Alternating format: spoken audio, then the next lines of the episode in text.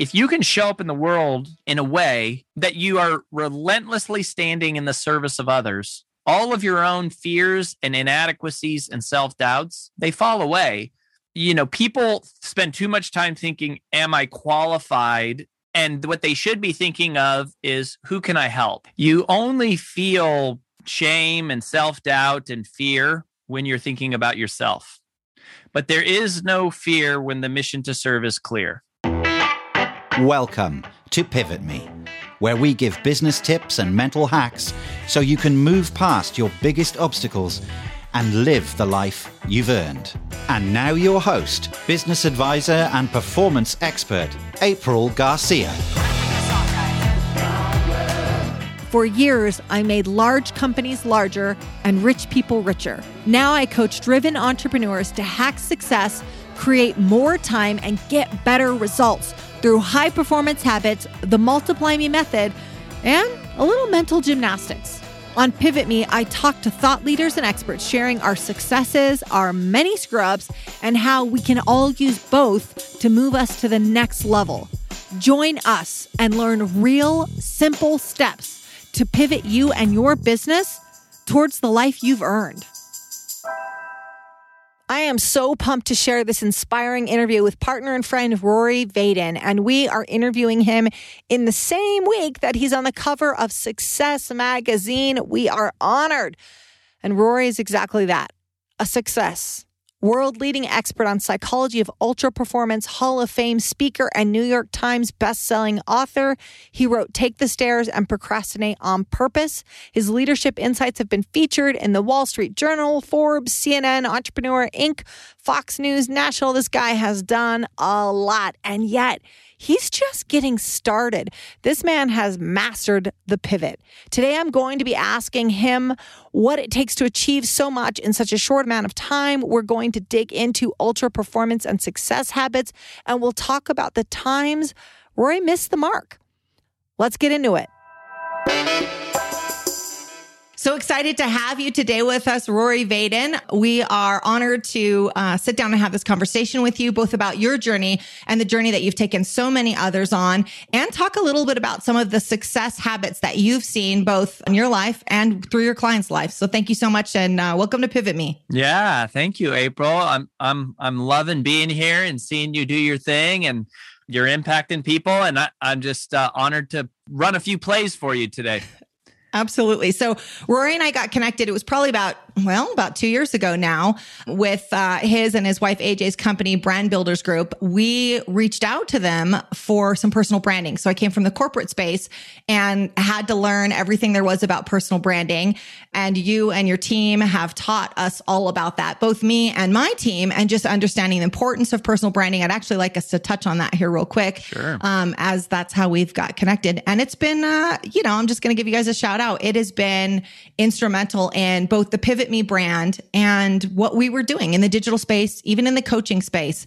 It has really highlighted the need for us sharing, for me sharing my story and the backstory and really connecting with my audience and with my listeners and my people in such a more deep and profound way. Ultimately, we're here to create impact and having the personal brand and the work that we did with you guys was a huge piece of that. So thank you for, for doing that kind of work, Rory. Well, you're welcome. I mean, I, I love it. And, and I would say, you know, it's been fun to work with you, you coming more from the corporate space. And I would say, so one of the things that we just did, which you you haven't even seen because it's not public yet, is um, we spent about six months conducting an independent nationwide research study, and we hired this independent uh, research firm to actually study the trends around personal branding.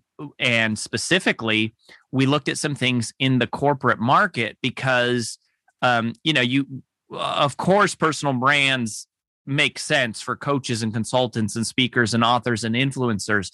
But what we noticed was that people like you and uh, CEOs and entrepreneurs and uh, financial advisors and real estate agents and all these people who were not influencers in the like, you know, influencer kind of way you would think about it started showing up as clients. And so we actually went out to study it and we the the data on this is so compelling. So this was a, a, statistically valid study weighted to the us census bureau you know um, it, it it's got a plus or minus 3.1 margin of error. And one of the one of the the key statistics that came out of of this whole thing is that 67% this was a US based study okay? So this is just Americans but 67% of Americans said they are willing to spend more money on products and services from the companies that have founders who have a personal brand that aligns with their own personal values.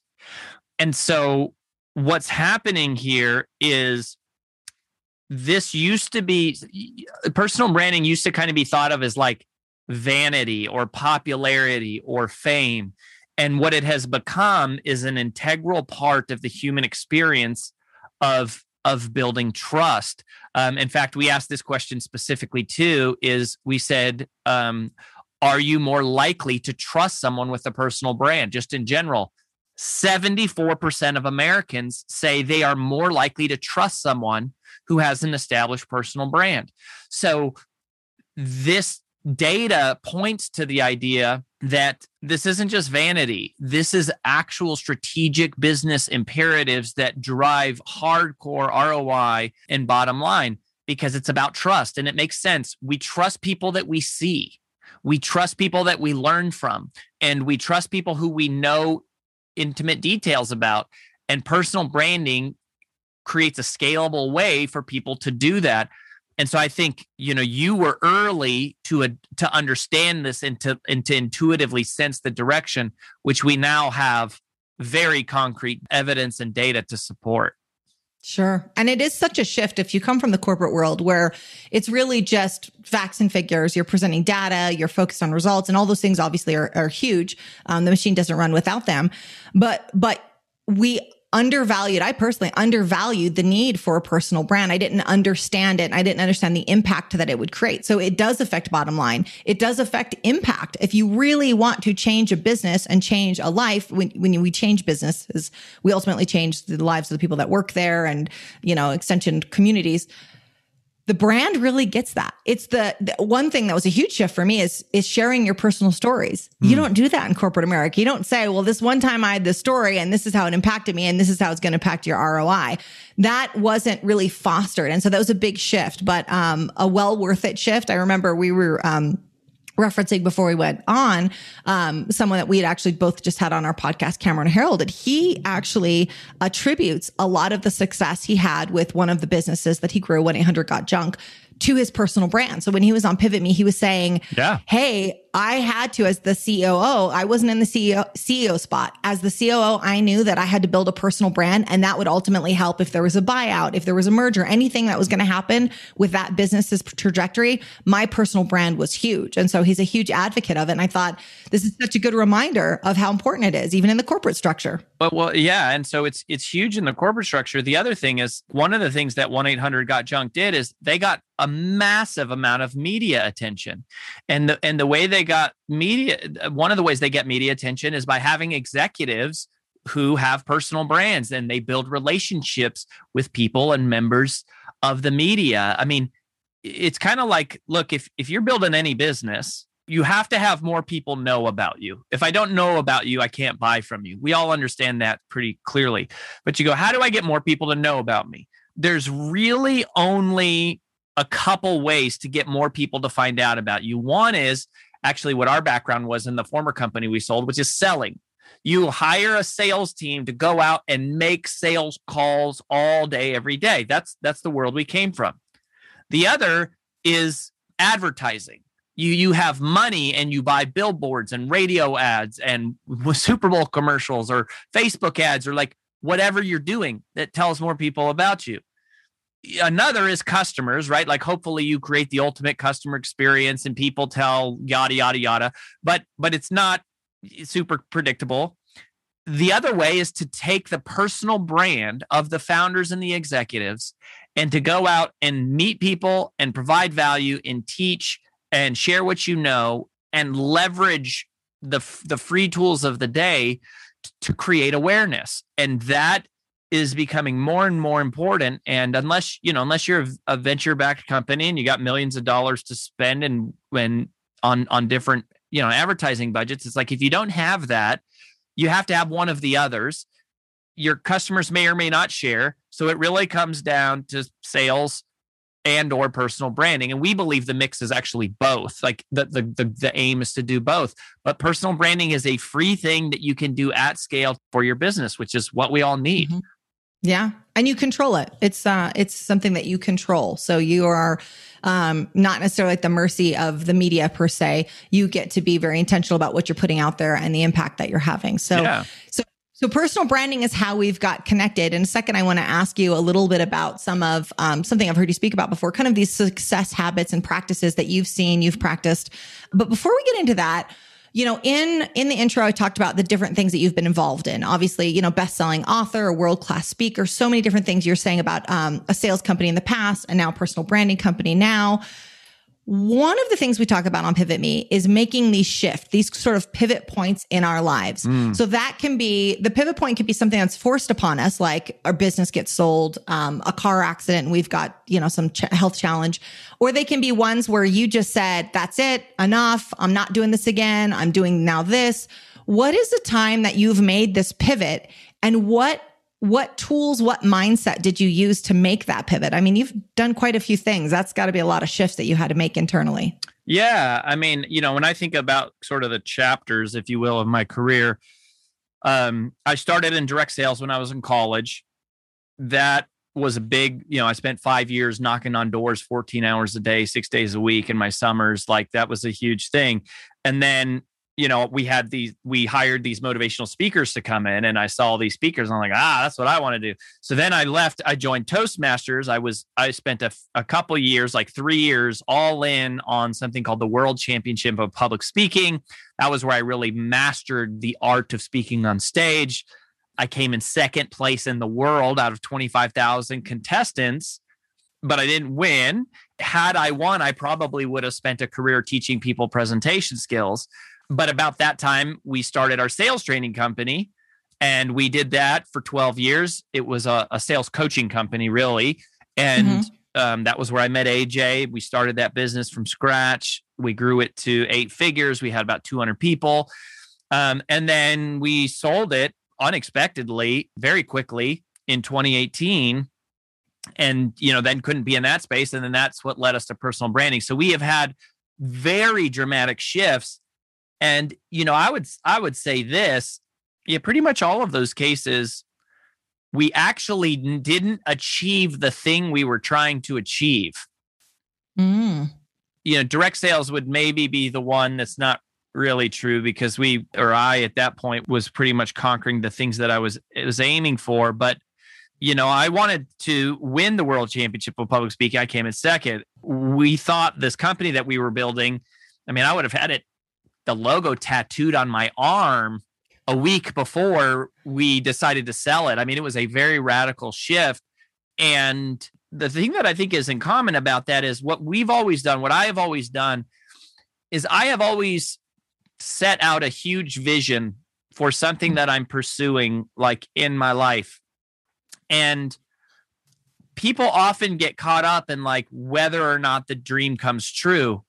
Mm-hmm uh, you know, or they'll say like embrace the journey kind of a thing, like, you know, which I, I believe mm-hmm. in both of those things. But the the more accurate way I, I describe it, at least it has been for me, is that I will run, it's like running down a hallway. You know, I see this door at the end of the hallway, and mm-hmm. that is like this big vision that seems so impossible. And I just go in a full sprint mm-hmm. down the hallway and I run with as much force into that door and a couple times it has opened, but more often than not, I've bounced off the door. It's been locked, and I got I got to the door, but then it was like it was shut, and I'm going, well, that's a bunch of crap. Like I went all in. I did all the things. I did the self talk. I did personal development. I did coaching. I worked. And you sacrificed all the other doors you probably passed yeah, along the way to went that past door. All these doors, nail this door, and it's locked.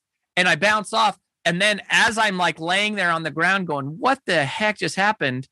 I look to the left and there's a door that is cracked open that you could not see from the beginning of the hallway. Yeah. and I could you can only see it by standing right in front of the door that you just bounced off and it's like oh this door is wide open um and then it's like oh I just walk through it and um you know a good example of that is is uh, you know a recent example is when we sold the company in 2018 one of the things that I would have preferred not to do was um sell my social media and my podcast and my email database that I had spent my entire career building. But that it, it wasn't really a choice that I had. And so that happened. Um, and so I'd spent, you know, 15 years of my life building a following. Wow. And then immediately went to zero. And then we started Brand Builders Group. And one of our clients is this guy, Glenn Sanford, who owns EXP Realty. He's a billionaire. He starts this company. And then last fall, he buys Success Magazine. So he buys mm. Success Magazine and then he says, Hey, I think you'd make a great editor.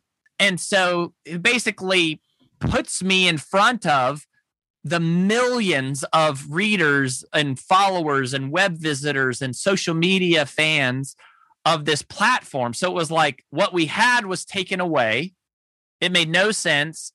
And then somehow, you know, through the way that God works, like this weird twist, we basically get handed this huge platform. It's just it's a door that I was I would have never thought, oh, I want to be the editor. I don't I want to be the entrepreneurship editor of Success magazine." I never thought that. But then it's like boom, the door was the, the door was opened.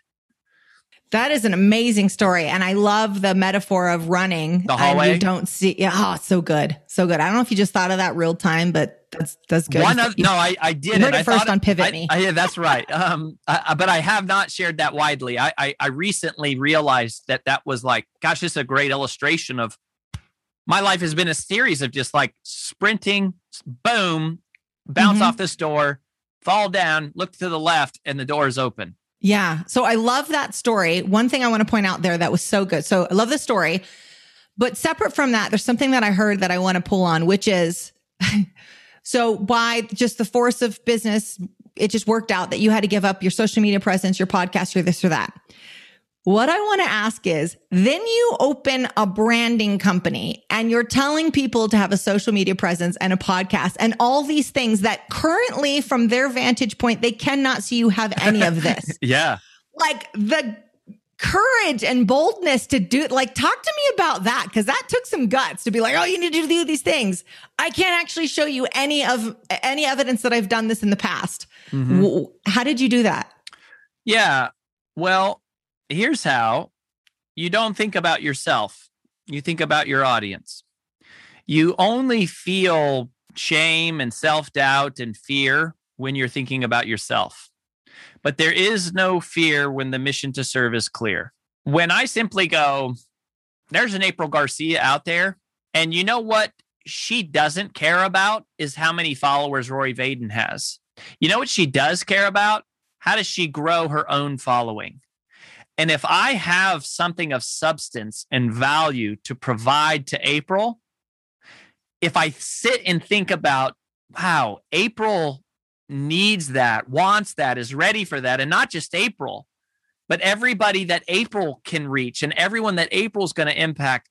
And I think about those people, yeah, I, I very quickly realize nobody cares. I mean, they they notice, sure, some people have millions of followers, whatever people don't think spend that much time thinking about us. They they they think about themselves and it's like if you can show up in the world in a way that you are relentlessly standing in the service of others, all of your own fears and inadequacies and self-doubts, they fall away. You know, people spend too much time thinking, am I qualified?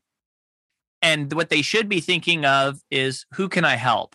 Mm-hmm. And that's the big shift. But but yeah, I mean, there was definitely some insecurity and doubt around that, especially like, you know, our first client was Lewis Howes, which I think is how you met us, right? You heard heard me on Lewis's podcast, right? So Lewis and I had been friends for years. Here's a guy that shows up with millions of followers, you, you know, like hundreds of millions of podcast down. Well, at the time it was tens of millions of podcast downloads.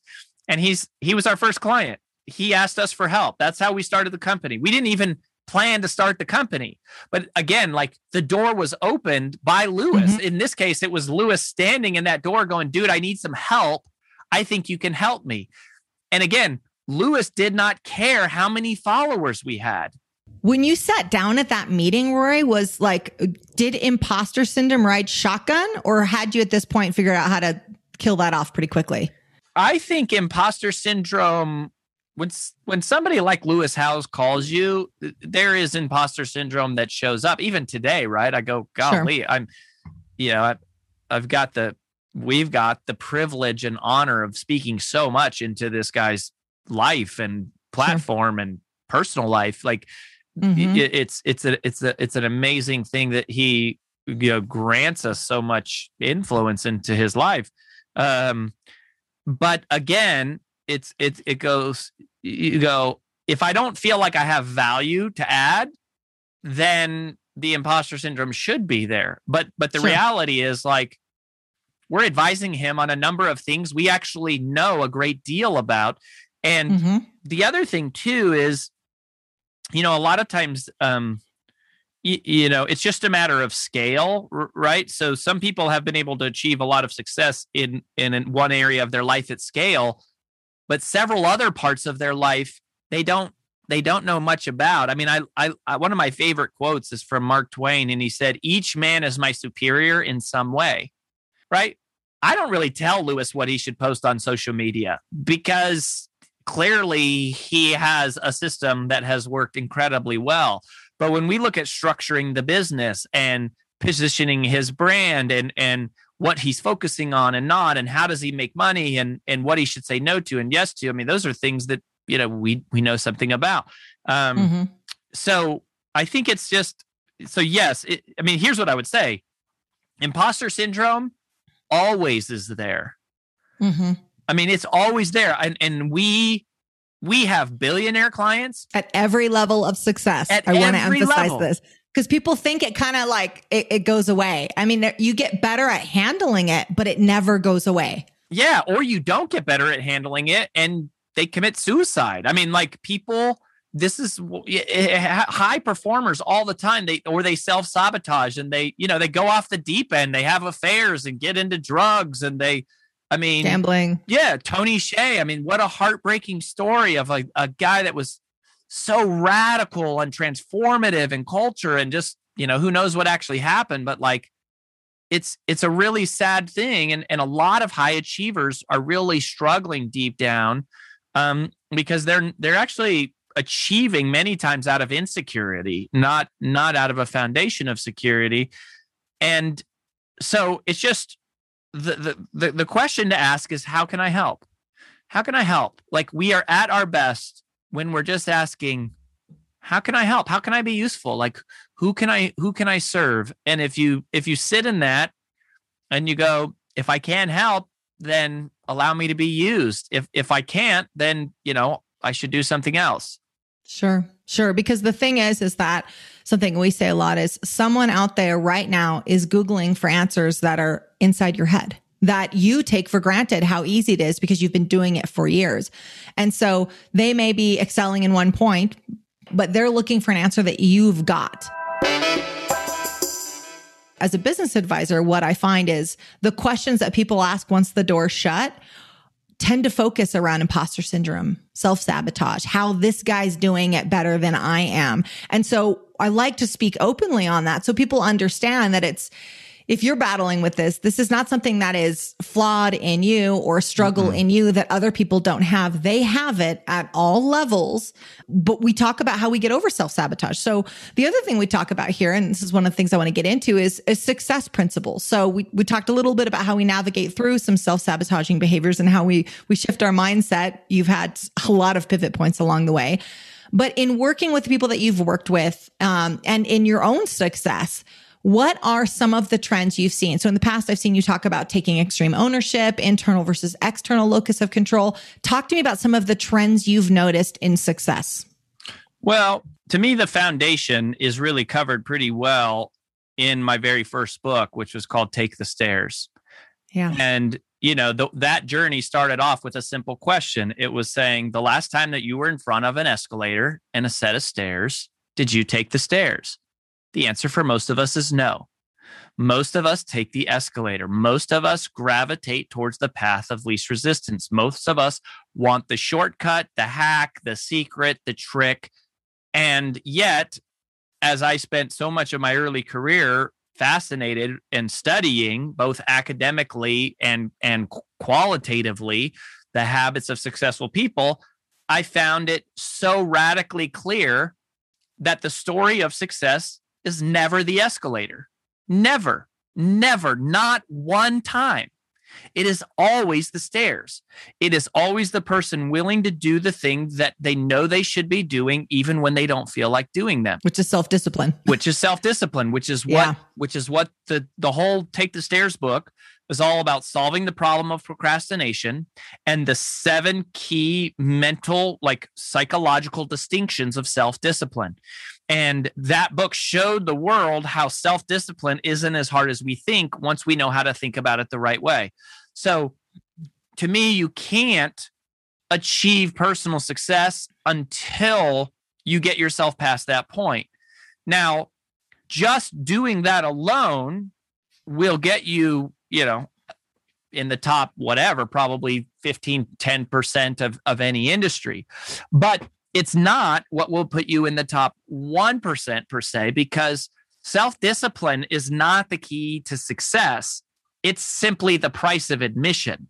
It's just what gets you on the field. It's it's just what gets you in in the game. For sure. And so then I think with my TED talk and, and that journey that came out around my second book, Procrastinate on Purpose, we identified a simple formula that ultra performers, which are the top one percenters, in how they think differently from everyone else that enables them to literally create more time uh, than other people. There is it is poss it is actually possible to create more time. People mm-hmm. are told our whole life time is the one thing you, you, cannot create more of, and that's not true. And we proved it. Um, and that is then about multiplying. So those two things together, I would call personal development or influencing yourself. If you can do that, that is the foundation. Then a level up from that is um, we call these the four levels of influence. So the first level is learning to influence yourself. That's what our first two books are about. One level out from that, these are like concentric circles, right? Would be influencing another person which we would call sales. That was what we spent 12 years doing was teaching ethical persuasion. Well, I would say we taught persuasion. Now we teach today we teach ethical persuasion. When you um, first get into sales, the that the ethical part isn't necessarily identified. Yeah, and it was I mean part of the reason we're so passionate about teaching it today is because we spent a lot a lot of time wrapped up in a world that ultimately we found ourselves disagreeing with.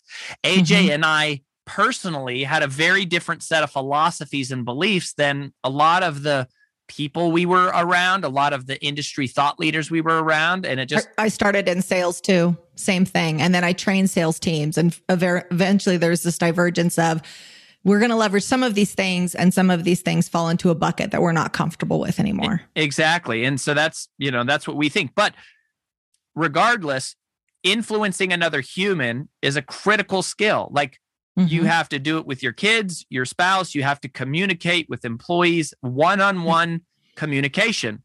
We negotiate every day, yeah. every day with all of those people. So that's the second level. Then a level out from that is influencing a, a team of people, right? Mm-hmm. So not just influencing myself or one person, but a small group, a cadre. Um, and this is the word is leadership, right? Is going, mm-hmm. how do I activate a group of five or seven or 10 or 12 people to mobilize in a direction. That's leadership, it's teamwork. Um, and so, you know, I, I, I write a lot about that at success because I'm as the entrepreneurship editor, it's it's a lot about like, okay, we're working with people and, and mobilizing people. Sure. But then a level out from that is going, how do I activate a community, an army of people how do I create legacy? And we call that personal branding. You could call it marketing, you could call it community organizing, but it is going, I consider my area of study and expertise now around influence, the four levels of influence, influencing myself, another person, a small team, and a large community. You know, and I think ultimately people arrive at that destination. The more su- the more successful you are, the more you realize making another dollar, getting another award, you know, getting another recognition is not going to make me fulfilled at some point you wake up and go, all I'm doing is moving the goalpost here, and I I achieve it, and then there's another, and there's another, and it's great. You know, I score a touchdown and I feel good for a second, and then it's gone. And and you real you you wake up, you have to wake up with a sobering realization of like, this isn't going to achievement is not the same as fulfillment. For sure. Achievement's not the same as fulfillment. And so eventually you start asking the questions around legacy and like as you know brand builders our audience is what we call mission driven messengers we're serving people who are more about impact and legacy and and mission and contribution and reputation not in lieu of revenue but we choose reputation over revenue if we have to sure it's more of a train the trainers approach really I mean, you're out there influencing the influencers so then they can go out and influence their respective yes. communities and audiences. And that's how you create massive impact. And that's the purpose of our company, just so you know. Like, that is why we care about it, is like mm. our success is not it, literally our success is dependent upon our client success, right? The more that April Garcia wins, it's like, we are accomplishing our mission. So we are fully aligned with you. And we realize that we could make a much bigger dent in the world working with people like you than we could trying to go reach them ourselves. Yeah, absolutely. Because again, then it, it, that's how that's how you create impact. So when I love it, I love it, and I remember um, when I first got introduced to Brand Builders Group, the concept of mission driven messengers and that language, because I say contribution focused entrepreneurs. Um, when I first started the podcast, one of the things I did is sort of contrast, if you will, uh, compare and contrast who I used to work with and who I work with now. And I say I, I made large companies larger and big uh, rich people richer. Now I work with contribution focused entrepreneurs and there is a, it's a big shift from who I was the first half of my career to what I'm going to spend the rest of my career focused on. Interesting. Um, and that's, that's a hard shift to make too. But, uh, when you impact the bottom line of, of the people I used to work with, no one's lives really improved. Like they didn't go home to their kids quicker. They didn't make the soccer practices, all the things that I'm super passionate about is this kind of rebalancing of, of life and priorities. That didn't happen. Um, but when you work with sort of these smaller businesses, you saw this. You're, you know, you work with the manufacturer out of British Columbia and now he sees every one of his kids' soccer games where he was seeing none of them before. And so that's something I was super passionate about. And mm-hmm. I saw mm-hmm. that when I took those skills and applied them in this arena, that happened. So, you know, when we talked about some of the success principles, um, so I heard influence in there. What some of the other things or trends that you've seen? You know, you've studied this a lot. What are some of the other things that you've seen that are trends with success? If I had to like teach my kids one thing and go like, what is a one thing, whether it's influencing yourself, influencing another, influencing a team, or influencing a community, what is the one thing that you must do at all of those places it comes all the way back to something called the paradox principle of sacrifice. So it's in it's in Take the Stairs, I believe it's chapter 2. And it's simply this. You learn to leverage long-term vision to endure short-term sacrifice. So people the amount of our endurance is directly proportionate to the clarity of our vision.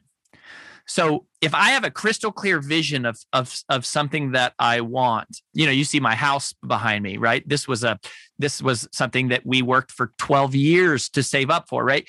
That at one point in my life that was a vision. Winning the world championship was a vision. Having a book on the shelf with a New York Times best-selling author, th- those those are visions.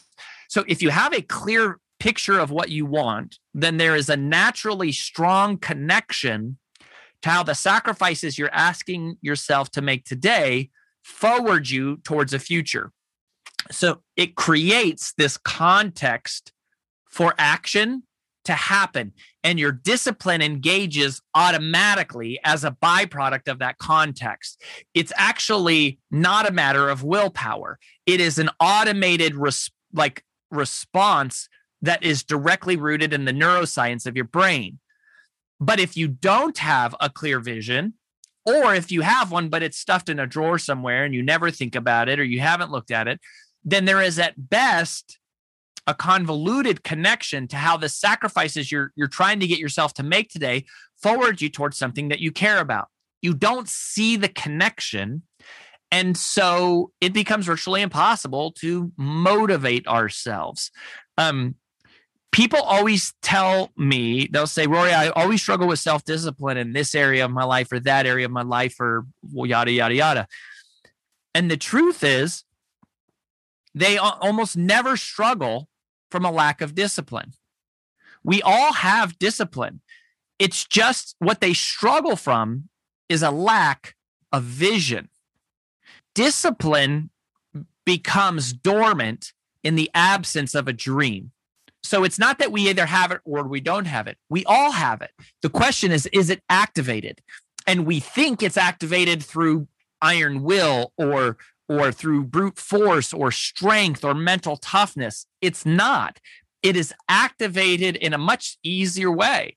It is simply by thinking about and and percolating on the thing that you want most in life and then allowing yourself to be drawn towards it and be willing to make the sacrifices along the way. So think long term. It's that simple.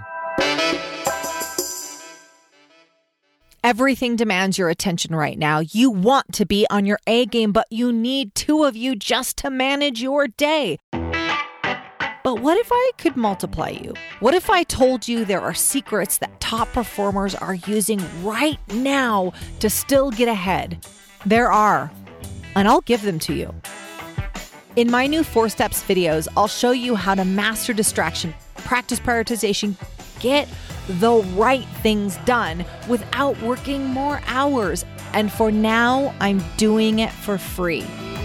Your time is priceless right now, and you need to take back control of your day and your to do list. Go to pivot me.com backslash four steps, and you can begin the videos within seconds. We all need more time right now, and Four Steps will give it to you. Yes, you can multiply yourself, and I'll show you how to do it in four steps. So I heard vision, I heard why, your why, clarity, things like that. How do you connect to that? So is that um, some people have a morning routine and they look at their BHAG, their their big, hairy, audacious goal. How are you continuously connecting to that thing that you're driving towards so that you can have the grit to keep showing up each day and pushing. Yeah. Well, it's funny because you hear people talk about their morning routines all the time, which we very much believe in. And uh, I have one, although the last four years we've had two toddlers. And so it's been wildly I- erratic and interrupted. Um, but honestly, to me, where I connect to vision is not in the morning, it's at night it is the last thing that I think about as I am falling asleep. Like when you turn the lights off or the TV out or whatever, and you finally are like ready to fall asleep, I think about what is the thing that I want most in my life. And it this is something I have done my entire life. So I appreciate your question here about the pragmatic application of this because pretty much my life has been a series of impossible achievements for me. So it started out when I was seven years old. I wanted to become a black belt, and that was what I thought about at night. You know, and I grew up, I was raised by a single mom. We lived in a trailer park. Like, we didn't, you know, have money. A lot of times we had to, our friends would help us with food and stuff. We never lived on the street, but we were, you know, pretty close to it at times. And my mom used to always tell me, Rory, you will go to college. You'll be the first person to go to college and you will get a full ride scholarship because there's no other way you're going to get there. And so I thought about getting a scholarship. And I remember being in ninth grade and watching the valedictorian and get a scholarship. And I, I thought about that every night about what it would be like to be valedictorian and get a scholarship. and I did. I mean, I was valedictorian. I got a full scholarship to the University of Denver.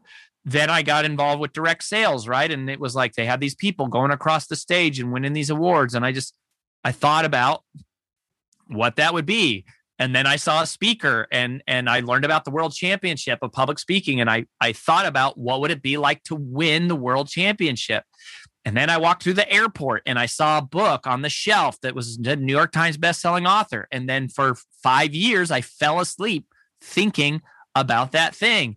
Uh, and then our our house, which I said, you know, you can see it behind. Obviously, those mm-hmm. of you you can't, you can't you can't see me, but it's not just a fake backdrop. It's not the the same backdrop. I'm just teasing. actually. So you want to know what it is? So is it is a, a picture of your back. It is a picture. yeah, it is a picture on a green screen. so it is it is our real backyard. I didn't actually know that. That was just a guess. Yeah. Well, it kind of because I'm like, you have bit. toddlers. Like, how are toddlers not going like running through the back? Because my kids would be running back there with like capes and you know yep. the dog and everything. So it's a real, it's a picture of our backyard, but it is placed because I'm in a dungeon downstairs in our studio, and yeah. so it makes me feel like I'm outside all day because I can uh, see this behind. But um, but you know for five uh well more than five years aj and i dreamed of, about this place and yada yada yada um mm-hmm. and that's it it's at night it is actually at night at night the last thing and and and you know when you hear vision you hear you, a lot of times i think when people hear the word vision it's almost like they think of the corporate jargony version of vision which is like the vision mm-hmm. statement mm-hmm. i'm not mm-hmm. talking about that i'm talking about a friggin' picture. It's more uh, like a visualization. It's more I'm like hearing. a visualization. Um, yeah. And, but it's it's also not just a visualization because it is. Um, you know, we talk about this of making it vast.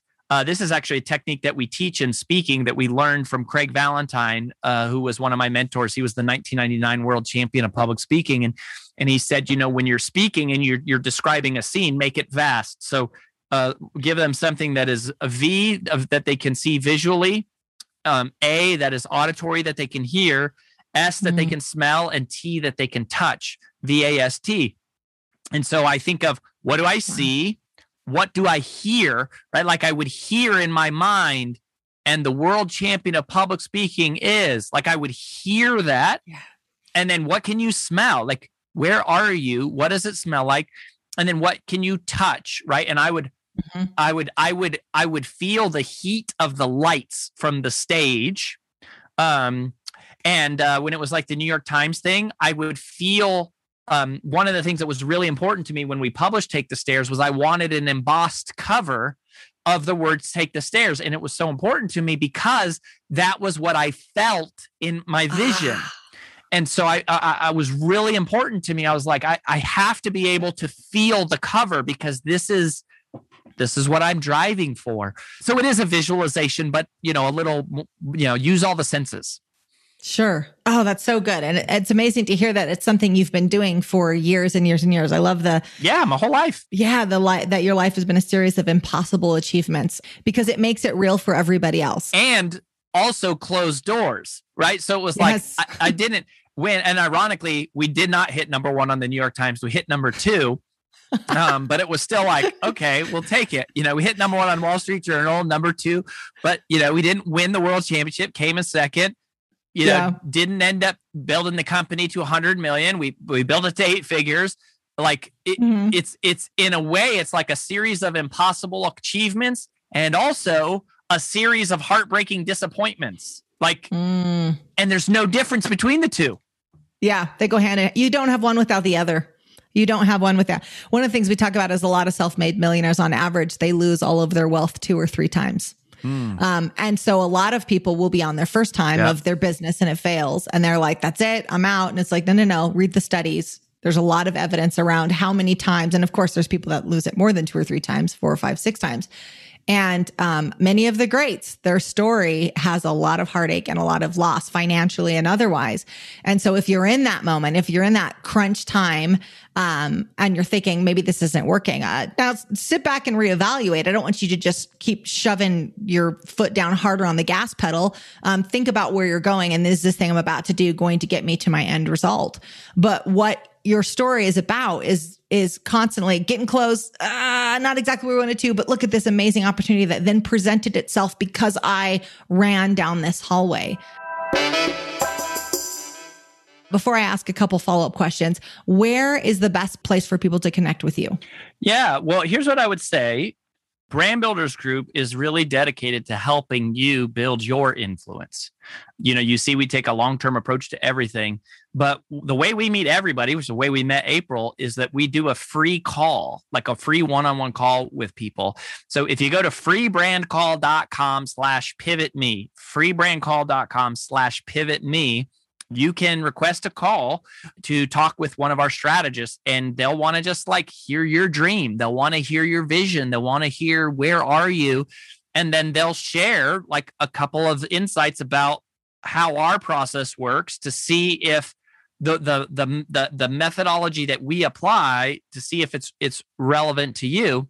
So that's what i would say. Just go to freebrandcall.com slash pivot me or you know you can you can always hit me up on instagram if you want to ask me personally like if you want to ask me a question like just um, dm me on instagram or something Sure. And I'll say in that free brand call, they add value right away. That was one of the things that impressed me. And I've connected a lot of people with Brand Builders Group. A lot of you, you have. work with a lot of my clients. Yeah. Yes. Yes. I'm coming after Lewis Howes. Like I'm gonna, I'm gonna, I'm gonna beat him on the leaderboard. um, but it's because of the value that I've seen you bring over and over and over again. And even in that brand call, there is a lot of value that is added to them right away. So I, I highly recommend that. One thing I want to ask you, Rory, is um, so we talked about self sabotage. How do you self sabotage? And then how do you get yourself out of that? I mentioned earlier that achievement doesn't equal fulfillment. We've talked several times about how, you know, there is no fear when the mission to serve is clear. I really believe that purpose and power and passion and endurance and, you know, strength comes from being willing to serve and being willing to serve others. Um, I think the the biggest challenge that I have in my life is I get so focused on serving the community that I don't do a good enough job serving my like the people close to me, and that is when things get really screwy. Um, I remember John Maxwell told me one time. He said that success is having those who know you the best respect you the most. And so that's the tension I always have to to be aware of and mindful of. And when thing when things get out of whack, it's not because I'm not serving, it's because I've gotten more focused on serving the masses than serving the people closest to me. The And that- ratios are off. uh-huh and that's that's when i'm at my worst like that is when i'm not at my you know not maybe not my worst but that's when i'm not at my best and i have to recalibrate that and you know i think that it's really easy to use work and impact and the masses as an excuse and almost a barrier to not do the work that's right in front of you at home with your spouse your kids you know the chores and just the monotony of the stuff of running a house running a family. And anyone who runs a family runs a business and it has all the same requirements and struggles and challenges and i think you know you just got to beware of the lure of oh i'm out you know winning in the winning in the world of work and i'm i'm losing in the reality of home Mm, that's such a good piece. The truth is, is home can be much more challenging at work, um, especially if you're a high performer. You're good at winning, and at home, that's hard to do. Both with our spouse and having kids is tough. They're the kids' uh, net promoter scores are often the worst. uh-huh. They're our hardest judges. They're they're the It- hardest ones to win over. It is, you know, um, Yeah. but it it is it's amazing. I posted this thing on uh, Insta about Mother's Day about a job description for what it would be like to be a mom, and it was like you work 24 hours a day, seven days a week. Your boss screams at you for no reason. Uh, everything of your person, all of your personal items will be damaged, stolen, you know, or stained. Misplaced. You will never go to the bathroom alone. Your Yes. you will endure incredible physical pain. Uh, your body will be permanently altered in a way that you may never recover from. Every time you want to renew your contract, you have to go through that pain again. And the pay for this job is zero dollars. But you will have more passion, more fulfillment, more purpose, more joy than you have ever had in anything you have ever done. And there's no promotions, there's no changes in job title, but just being a mom is like, it is so deeply rewarding because you are in the most basic and fundamental of every way, you are serving another person. And that is where the purpose of our life comes from. Yeah. Oh, so well said. So well said. Rory, thank you so much for the information you provided, the the value that you bring both on this call and just to Brand Builders Group and the world in general. I love your mission. I love what you guys are focused on. It's been such a pleasure working with you and AJ and the team. And um, I'm excited to see what you guys are up to next. It's every every time I every time we connect, it's some other big thing that you guys are a part of that you're succeeding at. So I look forward to seeing what's next for you guys. Well, thank you, April. I mean, it, it's uh, what is next is you. I mean, it is it is having our our people win, and you are someone we're so proud to be associated with. And it's just like nothing fills us up more than when we get the emails from clients of like, my TED talk went viral, or I published my book, or yeah, I made yeah. my first thousand dollars from whatever. Like sure. it, it's it's and and and you are amazing. You are so intelligent and so service minded and so powerful, and just there is no doubt that everything you're doing will add up and compound and multiply to just become more and more and more. So thanks for having us and letting us be a be a part of the journey with you. We believe in you. Thank you, Rory. Thank you so much. Man, my life has been a series of impossible achievements. As soon as he said that line, man, it stuck with me. And I couldn't help but ask myself that question What have I thought was impossible and then just wrote it off? Didn't even get in the arena. I had to take a moment to think about that. Rory shared some amazing insights on personal branding, how it's really about creating a legacy, and the study of how 67% of US Americans said they are willing to spend more money on products and services for companies whose founders have a personal brand. Personal branding is corporate branding. It's about both impact and ROI wrapped into one. But I think one of my favorite parts of the interview is when Rory tells the story of running down the hall, a dead sprint, running towards a door, then finds that door locked. Everything he's been working so hard for, and he runs right into a locked door. We've all hit those locked doors, but only then does he see that another door is cracked open? He could have become so discouraged. He could have thrown in the towel. He could have spent his time adding up the cost of the sacrifice in running down that hall.